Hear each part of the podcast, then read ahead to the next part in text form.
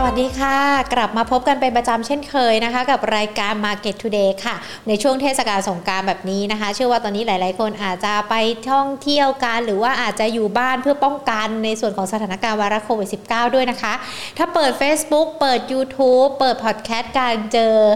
Market Today นะคะผ่านทางช่องทาง Money and Banking Channel ของเรานะคะ อย่าลืมกดไลค์กดแชร์ ดูเราสองคนนะคะกับนักวิเคราะห์ที่วันนี้จะมาพูดคุยกันนะคะ วันนี้เป็นเทปพิเศษที่จะมาพูดคุยกันเกี่ยวกับเรื่องของการลงทุนในหุ้น และที่สำคัญจะหาหุ้น 5 ตัวนะคะที่นักลงทุนจะทยอยซื้อ เพื่อไปรอขายตอนตลาดปรับตัวเพิ่มขึ้นในช่วงปลายปีนะคะ จะมีความน่าสนใจยังไงเดี๋ยววันนี้พูดคุยกับนักวิเคราะห์กันค่ะ แต่ก่อนที่จะไปพูดคุยกันนะคะ ขอบพระคุณผู้สนับสนุนหลักใจดีของเราค่ะ ธนาคารไทยพาณิชย์จำกัดมหาชนด้วยนะคะอะอย่างที่บอกกันไปวันนี้เป็นเทปพิเศษนะคะ เลยจะเป็นเรื่องราวพิเศษที่นำมาฝากกัน 5 หุ้นทยอยซื้อถือยาวรอขายปี พูดคุยกันเลยนะคะ กับคุณสุโชติถิระวรรณรัตน์ผู้อำนวยการฝ่ายวิจัย บริษัทหลักทรัพย์ KGI ประเทศไทยจำกัดมหาชนค่ะ สวัสดีค่ะพี่สุโชติค่ะครับ สวัสดีครับ ค่ะ จริงๆ แล้วหญิงตั้งหัวข้อเนี้ยหญิงมีความหวังนะว่า ปลายปีตลาดหุ้นมันน่าจะปรับตัวดีขึ้น พี่สุโชตมองไปในทิศทางเดียวกับหญิงไหมคะว่าช่วงที่ผ่านมาเนี่ยก่อนสงกรารเราเห็นการปรับลดลงของดัชนีเนาะพอหลังสงกรานต์ไปแล้วแล้วก็เอ่อ หลังจากนี้ไปจนถึงปลายปีตลาดมันน่าจะมี upside เพิ่มขึ้นด้วยหรือเปล่าคะครับก็สำหรับมุมมอง SET Index ของ KGI เราอะนะฮะเราก็มองว่า SET Index น่าจะเป็นภาพของการ sideway ซะมากกว่าอืมแต่ว่าอาจจะค่อนไปทาง sideway up ได้บ้างค่ะนะครับสาเหตุที่มองว่าคือเป็นลักษณะของการ sideway แล้วไม่ได้มอง upside มากนักเนี่ย เรากังวลเรื่องของตัวตลาดพันธบัตรนิดนึงอืมนะครับว่าตลาดพันธบัตรเนี่ยตอนนี้ก็ต้องบอกว่าเป็นแนวโน้มขาขึ้นเนยนะครับ ในส่วนของตัวอัตราดอกเบี้ยอืมนะเพราะฉะนั้นเนี่ยในส่วนของตัว earning yield gap อาจจะมีปัญหาได้ค่ะนะครับความน่าสนใจการลงทุนในตลาดหุ้นไทยเนี่ยอาจจะเริ่มลดลงถ้าเกิดว่าบอลยูเนี่ยเร่งตัวขึ้นอืมนะครับในทางกลับกันนะฮะประเทศไทยเองต้องยอมรับนะครับว่าสัดส่วนของกำไรเนี่ยไปอิงกับหุ้นในกลุ่มพลังงาน แล้วก็หุ้นในกลุ่มสินค้าโภคภัณฑ์เยอะเหมือนกันอืมค่ะนะครับเพราะฉะนั้นเนี่ยถ้าเกิดว่าพันธบัตรเร่งตัวขึ้นนะครับแล้วก็สถานการณ์รัสเซียกับยูเครนเนี่ยเริ่มนิ่งๆละเริ่มทรงตัวนะครับขณะที่ทางสหรัฐแล้วก็กลุ่มประเทศต่างๆเนี่ยเริ่มปล่อยน้ำมันสำรองออกมา เนี่ยมันจะกลายเป็นว่าตัวเอ่อสินค้าโภคภัณฑ์เนี่ยมันจะถูกกดเอาไว้นะฮะค่ะ upside มันจะจำกัดอืมนะครับแล้วก็ bond yield เนี่ยขึ้นอีกนะค่ะโดยปกติแล้ว bond yield ขึ้นเนี่ยไม่ค่อยเป็นผลบวกกับในเรื่องของราคาสินค้าโภคภัณฑ์อยู่แล้วค่ะนะครับเพราะฉะนั้นเนี่ยมันก็เลยทำให้นะครับผมก็มองว่าดัชนีเซ็นอินเด็กเนี่ยอาจจะมีอัพไซด์ตึงๆทั้งนิดนึงค่ะนะครับถ้าเกิดว่าจะมองกันจริง ๆ ว่าเป้าหมายขอสักประมาณเท่าไหร่ดีเนี่ยนะครับก็ต้องบอกว่านักวิเคราะห์ของเรา ประเมินตัวเลขคร่าวๆนะฮะออกมาว่าถ้าเกิดว่าเราไปอิงกำไรปี 2023 คือปีหน้านะครับค่ะก็น่าจะอยู่แถวๆบริเวณ 1,800 จุดได้อืมนะครับะซึ่งโดยปกติแล้วเดี๋ยวก็จะมีคำถามว่าทำไมเราไปอิงกำไรปีค่ะ2023 นะครับ เพราะว่าปลายปีเนี่ยโดยปกตินะครับเป็นธรรมชาติของนักลงทุนแล้วก็นักวิเคราะห์อืมนะครับ ก็จะไปใช้ประมาณการปีถัดไปค่ะเมื่อเราก้าวเข้าสู่ในช่วงของสักประมาณปลายปลายๆปีค่ะนะครับ เราก็จะไปมองปีหน้ากันละนะครับอืมก็เลยมองเป็นว่าถ้าเกิดว่าเราเซ ตตั้งเป้าหมายไว้สิ้นปีนี้นะครับค่ะก็คือใช้ประมาณการปีหน้าเป็นเอ่อเป็นสมมติฐานอืมนะครับก็จะมองค่ะเป้าหมายแถวๆพันแปดค่ะก็เท่ากับว่าตอนนี้ดัชนีเซ็นดีเด็กอยู่แถวๆพันเกือบเกือบหนึ่งพันเจ็ดร้อยจุดค่ะนะครับก็มี upside อีกสักประมาณ100จุดได้นะครับค่ะ upside ก็พอมีอาจจะไม่ได้เยอะมากอืมนะครับแต่ก็พอมี room ให้เรื่องให้ให้มองในเรื่องของการอ่าลงทุนได้บ้างค่ะนะครับค่ะอ่าเพราะฉะนั้นก็มองเป็น sideway ค่อนไปทาง sideway up เล็กน้อยค่ะนะครับปัจจัยลบมีอยู่นะครับก็คือเรื่องของตลาดพันธบัตรค่ะ ปัจจัยบวกก็พอมีนะครับก็คือในเรื่องของการเปิดประเทศรับการท่องเที่ยวของเรานะครับอะวันนี้เราเป็นเทปพิเศษการช่วงสงกรานต์เราเลยจะอ้างอิงกราฟ กับตัวเลขของดัชนีนะคะ ในของเมื่อสักวันศุกร์ที่ 8 เมษายนนะคะ ดัชนีมันก็เลยอยู่ในระหว่างนี้กันด้วย ดังนั้นเองแน่นอนพอเรามองว่าปลายปีค่อนไปจนถึงปีหน้าเนี่ยตลาดอาจจะมีอัพไซด์ขึ้นมา แต่ว่ายังคงจำกัดแล้วก็เป้าหมายดัชนี 1,800 จุด จากราคาณปัจจุบันมันก็ยังคงมีรูมที่จะปรับขึ้นได้ ดังนั้นในช่วงนี้ถ้านักลงทุนอยากจะมองหาหุ้น ที่ค่อยๆ ทยอยเก็บทยอยสะสมเพื่อไปรอขาย ตอนปลายปีเมื่อตลาดหุ้นปรับตัวดีขึ้น มันยังคงคงพอมีหุ้นให้นักลงทุนได้ใช่ไหมคะครับก็ยังพอมีนะครับค่ะอย่างที่บอกคือถ้าตลาดหุ้นไทยยังไม่ได้เป็นขาลงนะครับมันก็จะมีหุ้นในกลุ่ม บางกลุ่ม บางกลุ่มบางตัวที่น่าจะ outperform ตลาดได้ค่ะนะครับแล้วก็ยังน่าสนใจลงทุนได้อยู่นะครับ ยังค่ะพอมีนะครับ ก็แต่ว่าต้องเลือกเป็นธีมเป็นกลุ่มอืมเป็นตัวสักนิดนึงค่ะนะครับ ขอตัวที่มันมีประเด็นบวกสักนิดหนึ่งนะครับ แล้วก็ค่ะ valuation ไม่แพงค่ะอะมาเริ่มกันที่ตัวแรกกันเลยดีกว่าค่ะ วันนี้มีมากี่ตัวนะคะพี่สุชด ครับก็ห้าตัวนะครับ อย่างที่ทางทางทางคุณหญิงเปิดตัวรายการแล้วว่ามีประมาณห้าตัวนะครับห้าตัวตรงกันเนาะอย่างที่เราพูดคุยกันไปก็แล้วก็แต่ละตัวเนี่ยก็จะกระจายไปยังหลากหลายกลุ่มอุตสาหกรรมที่ที่เป็นปัจจัยบวกที่นำมาฝากนักลงทุนกันด้วยนะคะงั้นมาเริ่มกันที่ตัวแรกกันเลยดีกว่าค่ะครับครับแน่นอนนะครับ ตอนนี้เราคงจะไปไฮไลท์ในเรื่องของหุ้นในกลุ่มท่องเที่ยวก่อนค่ะนะครับเพราะว่าถ้าสังเกตอย่างหนึ่งนะครับมันจะสอดคล้องกันไปเลยว่าทำไมเป็นเงินฟันฟลอเข้าเอเชีย โดยเฉพาะไทยนะครับก็อย่างที่บอกไปนะครับว่าทางทางฝั่งตะวันตกเนี่ยเขาขึ้นดอกเบี้ยละนะครับทางฝั่งเอเชียเนี่ยเรายังคงดอกเบี้ยไว้อยู่ เราคงจะไปรอขึ้นปีหน้า ซึ่งตรงนี้เนี่ยสาเหตุหนึ่งนะครับก็คือเศรษฐกิจเราเนี่ยมันฟื้นช้ากว่าทางฝั่งนู้นนะครับทางฝั่งนู้นเนี่ยเขาเลิกกลัวโควิดกันก่อนนะครับเขาเปิดกันเรียบร้อยแล้วตั้งแต่ปีที่แล้วนะครับเศรษฐกิจก็ฟื้นแล้ว นะครับขณะที่ทางฝั่งเอเชียเนี่ยเราเป็นลักษณะที่เอ่อ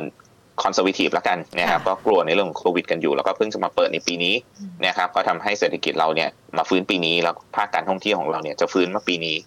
นะครับขณะที่ทางฝั่งฝั่งตะวันตกเขาฟื้นกันปีที่แล้วนะครับผมก็เลยมองว่าหุ้นในกลุ่มท่องเที่ยวเนี่ยจะเป็นกลุ่มหนึ่งนะครับที่เป็นเป้าหมายนะครับของนักลงทุนต่างชาติได้นะครับในเรื่องของการมองว่า ประเทศไทยเนี่ยเอากลุ่มไหนที่จะฟื้นก่อนนะครับในช่วงของปลายปีนี้นะครับก็มองไปที่กลุ่มท่องเที่ยวนะครับพอมาดูที่กลุ่มท่องเที่ยวนะครับ ก็คงจะไปไฮไลท์ที่โรงแรมนะครับโรงแรมนะครับโรงแรมเนี่ยถ้าถามว่าตอนนี้ตัวไหนน่าสนใจ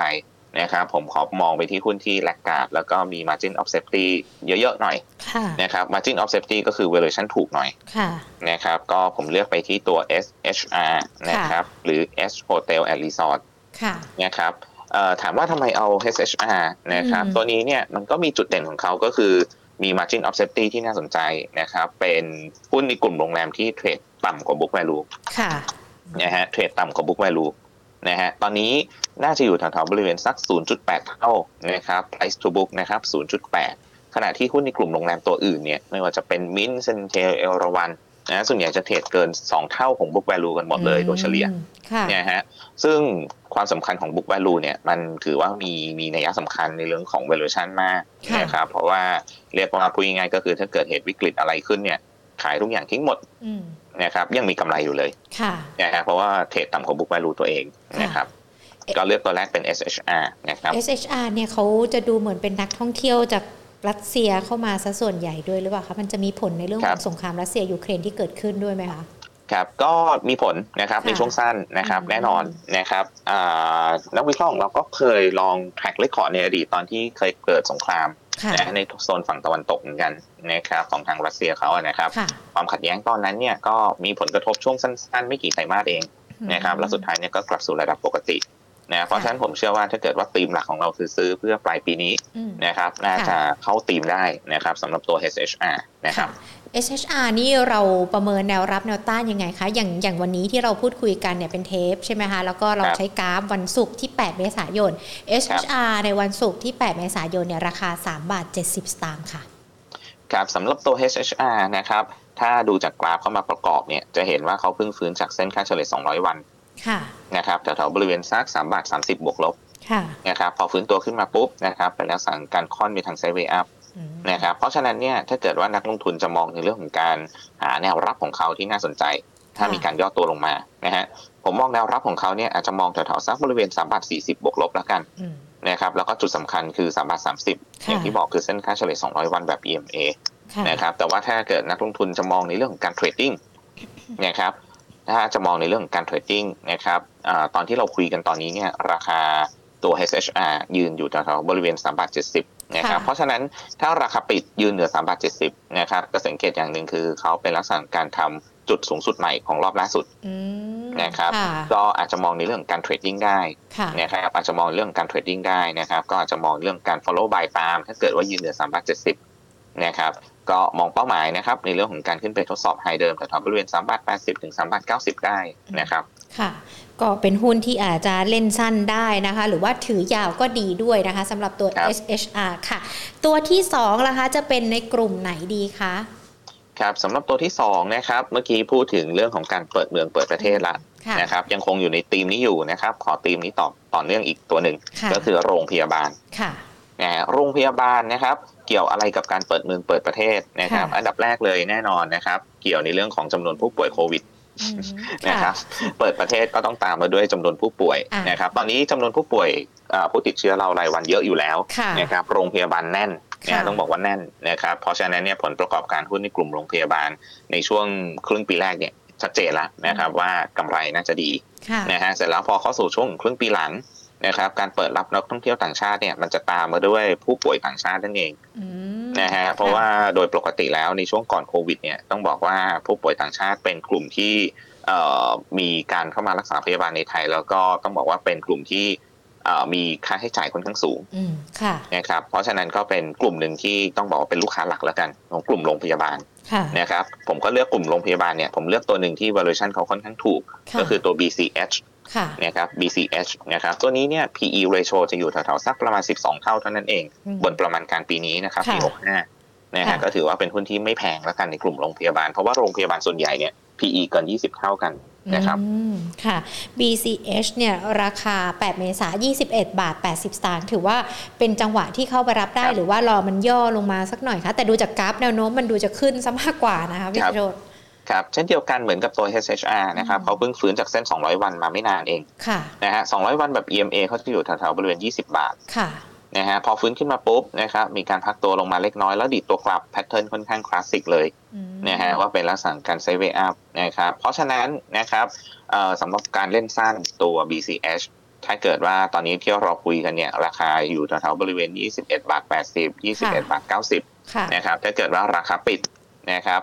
ยืนเหนือ 22 บาทได้เนี่ย ผมเชื่อว่าจะเป็นลักษณะของการทำจุดสูงสุดใหม่เหมือนกัน เหมือนกับตัว HHR ตัว HHR ค่ะนะครับพอมีจุดสูงใหม่นะครับ ก็จะตามมาด้วยในเรื่องของการเก็งกำไรตาม คือการ follow buy ค่ะนะครับการ follow buy ก็มีโอกาสนะครับผมก็มองว่าเป้าหมายในเรื่องของการที่ยืนเหนือ 22 บาทขึ้นไปได้เนี่ยก็อาจจะมองเป้าหมายแถวๆบริเวณ 23 บาทบวกลบได้อืมนะครับอันนี้ก็เป็นเป้าระยะสั้นสำหรับการเล่นเก็งกำไรค่ะแต่ถ้าถามว่าจุดแนวรับที่น่าสนใจเนี่ยให้อยู่ตรงไหนค่ะนะครับ จุดแรกนะครับ ผมอยากให้ดูตรง 21 บาทค่ะนะครับ แล้วก็จุดที่2นะครับ ก็จะอยู่แถวๆบริเวณ 20 บาท 50 ก็คือ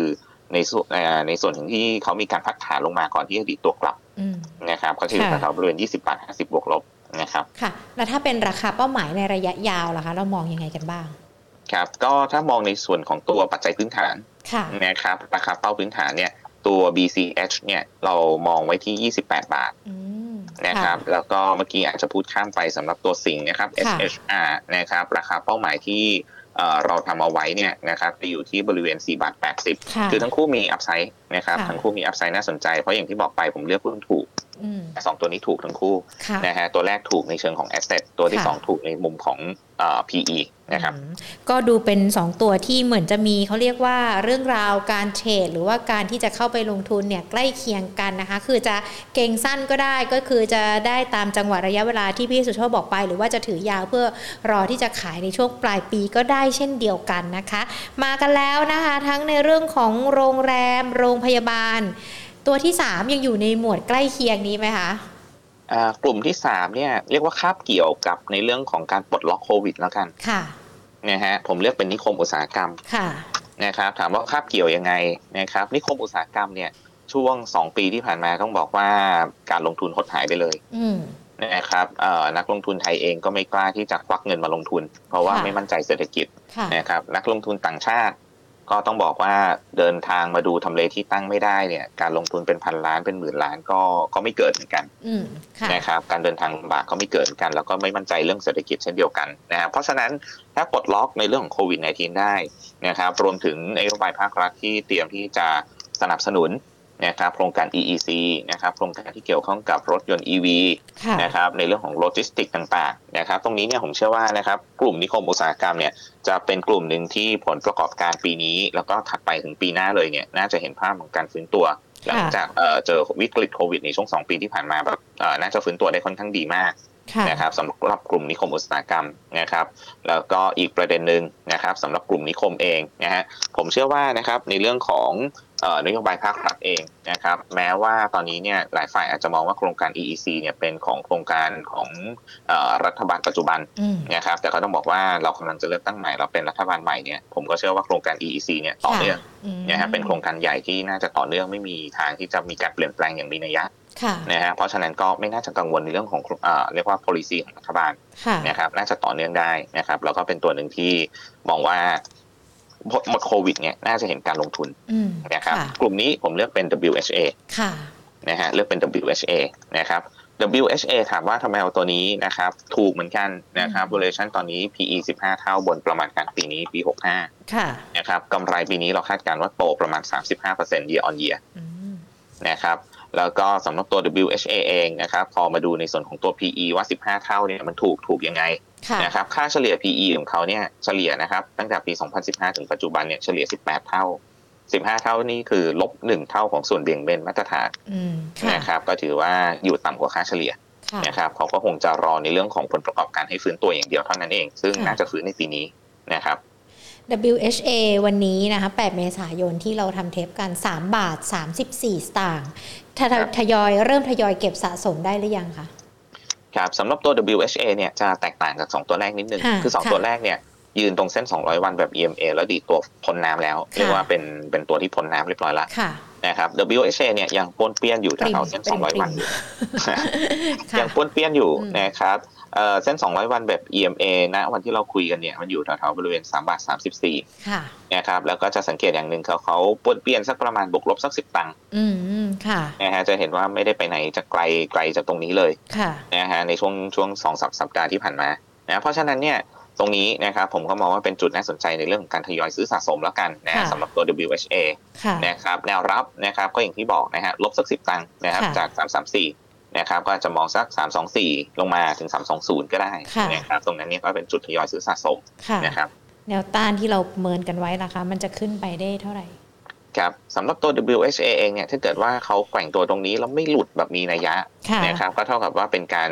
รอสัญญาณการฟื้นให้ยืนเหนือเส้น 200 วันได้นะครับ เพราะฉะนั้นเนี่ยจุดสำคัญที่จะมาตัดสินว่าเขายืนเหนือ 200 วันแบบมีนัยยะได้เมื่อไหร่เนี่ยก็คือตรง 342อืมค่ะยืนเหนือ 342 ได้เมื่อไหร่นะครับ คนที่อาจจะรอซื้อนอนย่อเนี่ยอาจจะไม่ต้องรอละอาจจะค่ะ follow buy ตามสำหรับการเล่นเก็งกำไรสั้นนะครับค่ะยืนยืนเหนือ 342 ได้ปุ๊บนะครับผมมองเป้าหมายเนี่ยอาจจะมองเอาไว้แถวๆบริเวณซักบริเวณ 3.6อืม นะครับแล้วก็ถ้ามามองในส่วนของตัวเป้าพื้นฐานค่ะนะครับที่นักวิเคราะห์ของเราทำก็คือ 4 บาท 20อืมนะครับอย่างที่บอกคือผมเลือกหุ้น PE ไม่ไม่แพงไม่แพงนะครับค่ะเพราะฉะนั้นเนี่ยยังมีเป้าหมายมี upside จากเป้าหมายอยู่นะครับค่ะอ๋อแล้วก็เป็นตัว 3 ตัวที่พูดกันมามีสตอ story ที่โดดเด่นในแต่ละตัวของที่คุณสุโชตเลือกมากันด้วยนะคะ กลุ่มที่4ล่ะคะยังคงเป็นครับตัวที่น่าสนใจสำหรับนักลงทุนที่ซื้อยาวรอขายปลายปีจะเป็นตัวไหนคะ ครับเมื่อสักครู่เนี่ยสามตัวคือเกี่ยวข้องกับโควิดนะครับค่ะอาจจะมีเกี่ยวแบบตรงๆเลยนะครับอืมหรือเกี่ยวแบบเกี่ยวแบบไม่ได้ตรงมากนักค่ะนะครับ แต่ส่วนใหญ่จะคาบเกี่ยวค่ะสำหรับตัวที่สี่เนี่ยนะฮะผมเลือกมาเนี่ยอาจจะไม่ได้เกี่ยวกับโควิด โดยตรงมากนักค่ะนะครับ แต่ผมเชื่อว่ามันจะมีสตอรี่อยู่รออยู่นะครับ ทั้ง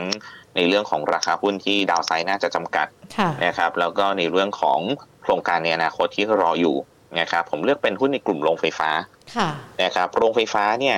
ราคาหุ้นลงมาเยอะมากนะครับในช่วงที่ผ่านมาเพราะว่าต้นทุนพลังงานเนี่ยขึ้นเยอะนะฮะต้องบอกว่าแก๊สเนี่ยราคาขึ้นเยอะอืมนะครับพอแก๊สขึ้นเยอะนะครับก็เท่ากับว่าต้นทุนพลังงานในการไปผลิตไฟฟ้าของเขาเนี่ยสูงค่ะนะครับอันนั้นก็เป็นประเด็นที่หนึ่งนะประเด็นที่สองคือ bond yield มันขึ้นค่ะเยอะนะพอ bond yield ขึ้นเยอะเนี่ยพวกหุ้นกลุ่มโรงไฟฟ้าที่เคยเล่นเก็งกำไรกันมาเยอะๆนะครับก่อนหน้านี้เพราะว่าอ่า นักลงทุนไปให้ค่าเขาว่าเขาทำตัวเปรียบเสมือนเป็นพันธบัตรค่ะนะครับหรือ stock bond-like stock ค่ะนะครับพอเป็นลักษณะที่กลับทิศกลับทางปุ๊บก็เลยมีแรงขายค่อนข้างหนักมือในช่วงที่ผ่านมานะครับแต่ตรงนี้ผมเชื่อว่าน่าจะเริ่มที่จะเอ่อเรียกว่าเริ่มยืนได้ละอืมนะฮะสำหรับค่ะหุ้นในกลุ่มโรงไฟฟ้านะครับค่ะเพราะว่าต้นทุนพลังงานเนี่ยน่าจะเริ่มนิ่งละ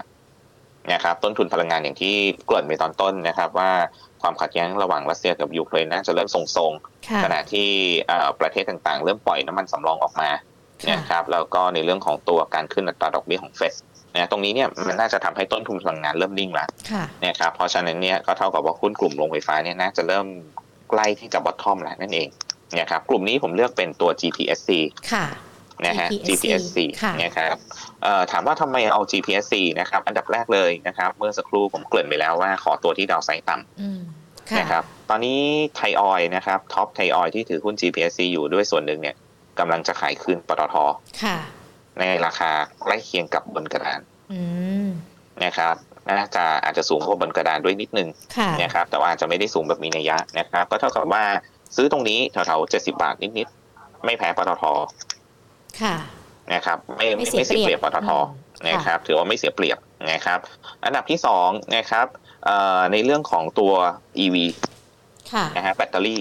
นะครับตรงนี้จะเป็นธีมของโลกอนาคตละซึ่งผมเชื่อว่าพอปตทเองเนี่ยประกาศในเรื่องของการรุกธุรกิจ EV GPSC ที่เป็นบริษัทลูกนะครับแล้วก็มีธุรกิจที่เกี่ยวข้องกันรวมถึงตัวเองเป็นโรงไฟฟ้าเองด้วยเนี่ยแล้วก็มีการลงทุนธุรกิจแบตเตอรี่เองด้วยเนี่ย ผมเชื่อว่ายังไงปตทซื้อกลับมาอยู่ในอ้อมอกเรายังไงก็ต้องใช้เป็นหัวหอกในการทำธุรกิจ เพื่อป้องกันการ disruption ธุรกิจน้ำมันตัวเองค่ะค่ะนะฮะเพราะฉะนั้น GPSC ยังมีอนาคตนะฮะยังมีอนาคตดาวไซด์ด้านราคาก็จำกัดนะผมเชื่อว่าราคาหุ้น GPSC ที่กดลงมาแถวๆ70 เนี่ย ส่วนหนึ่งนะครับก็เป็นราคาที่ น่าจะเพื่อนะครับขายคืนปตทส่วนหนึ่งด้วยอืมสำหรับตัวท็อปไทยออยค่ะนะครับก็เลยยืนแถวๆบริเวณนี้ก่อนค่ะแล้วพอดีลจบปุ๊บก็น่าจะปลดล็อกในเรื่องของเอ่อเกะแคปราคาตรงนี้นะครับก็คงจะมีโอกาสในเรื่องการปรับตัวขึ้นได้นะค่ะฮะอย่างนี้ราคา 71 บาท 25สตางค์นะวันที่เราคุยกันก็ถือว่าเริ่มทยอยสะสมได้แล้วเหรอคะครับผมมองว่ามันเอาไซส์จำกัดละอืมนะครับ ซื้อตรงนี้เนี่ยน่าจะไม่เสียเปรียบปตทอย่างที่บอกก็คือค่ะ ที่ที่เราคาดการณ์กันเนี่ยราคาน่าจะอยู่แถวๆบริเวณ 70 กว่าบาทค่ะนะฮะราคาที่ทางท็อปไทยออยขายคืนปตทค่ะนะครับแล้วราคาเป้าหมายเรามองไว้ยังไงคะ หรือว่าเราอาจจะต้องรอการขายคืนชัดเจนก่อนถึงจะมีการกำหนดราคาเป้าหมายได้ครับตรงนี้ในประมาณอ่าในประมาณการที่นักวิเคราะห์เราทำไว้ล่าสุดเนี่ยเราทำไว้เป้าหมายอยู่ที่ 94 บาท 50สำหรับอืมเป้าพื้นฐานค่ะนะครับ upside เยอะพอสมควรค่ะนะครับ upside เยอะพอสมควรนะครับสำหรับหุ้นขนาดใหญ่อืม นะฮะแล้วก็ถ้าดูจากกราฟเนี่ยจะค่อนข้างตรงกันข้ามกับหุ้น3ตัวที่ผมแนะนำไปก็คือส่วนใหญ่เนี่ยค่ะไม่เป็นขาขึ้นก็กำลังจะพ้นน้ำค่ะนะครับแต่ตัว GPSC เนี่ยยังต่ำกว่าเส้น 200 วันอยู่เลยค่ะนะเพียงแต่ว่าข้อดีของเขาอย่างหนึ่งคือเขาหยุดทำจุด new low แล้วอืมนะครับจำเส้นจุดไปแล้ว200อ่าค่ะเส้น 200 วันเขาอยู่ตรง 76 บาทค่ะนะครับเป็นเป็นเพดานที่รออยู่ค่ะนะฮะแต่ตอนนี้สังเกตอย่างหนึ่งก็คือผมเชื่อว่าเขายกจุดต่ำขึ้นมาเรื่อยๆแล้วสำหรับภาพการไซด์เวย์ตอนนี้ค่ะ นะครับเพราะฉะนั้นทยอยซื้อสะสมได้นะครับแถวๆบริเวณ 70 บาทนะครับแล้วก็ถ้าจะมามองในส่วนของตัวแนวต้านแรกเนี่ยก็มองไว้แถวๆบริเวณเส้น 200 วันก่อนก็คือขึ้นไปชนเพดานตรงนี้ก่อนตรง 76 บาทค่ะนะครับแล้วก็เป้าพื้นฐานอย่างที่บอกนะครับ94บาท50ค่ะก็เป็น 4 ตัว 4 กลุ่มนะคะ ที่ถือยาวรอขายปลายปีได้ อีกหนึ่งตัวที่จะเข้ามาจะเป็นกลุ่มที่โดนใจ คุณผู้ชมคุณผู้ฟังที่ฟังอยู่ในขณะนี้หรือเปล่าคะพี่สุโชตครับก็ถ้าสังเกตนะครับเมื่อกี้เนี่ยส่วนใหญ่เนี่ยเป็นหุ้นที่เป็นลักษณะของ non finance ค่ะนะครับไม่ได้เลือกหุ้นในกลุ่มเกี่ยวข้องกับ finance หรือธนาคารพาณิชย์เลยค่ะนะฮะแต่ว่าตอนนี้ธีมหลักก็คือดอกเบี้ยขาขึ้นค่ะเพราะฉะนั้นเมื่อเพื่อไม่ให้หลุดธีมนะฮะค่ะก็ขอกลุ่มธนาคารพาณิชย์หนึ่งตัวค่ะ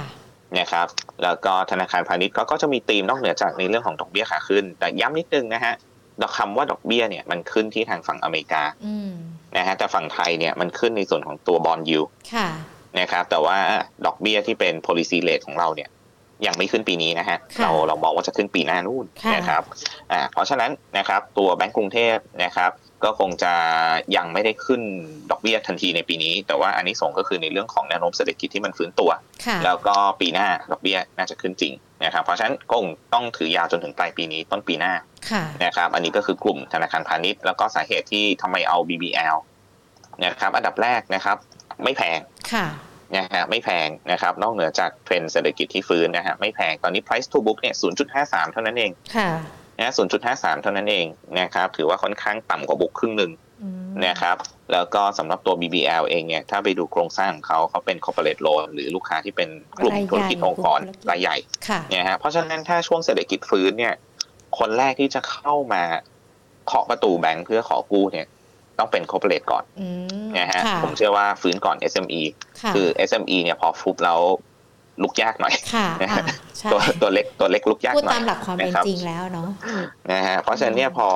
BBL เขากลุ่มลูกค้าเขาเป็น corporate ขนาดใหญ่เนี่ยเขาก็ค่ะจะฟื้นเร็วในช่วงต้นอืมค่ะนะครับผมก็เลยมองว่าน่าจะเป็นตัวหนึ่งที่น่าสนใจแล้วก็มีธีมตรงนี้อยู่ด้วยค่ะนะครับ แล้วก็สำหรับตัว BBL เองเนี่ยถ้าดูจากกราฟราคาเขาเนี่ยจะเห็นว่าเขานิ่งเป็นเส้นตรงเลยอ่านะอยู่แถวๆบริเวณ 136 137ค่ะนะครับไซด์เวย์อยู่ตรงนี้ไซด์เวย์เหมือนกับเป็นลักษณะของการรออะไรบางอย่าง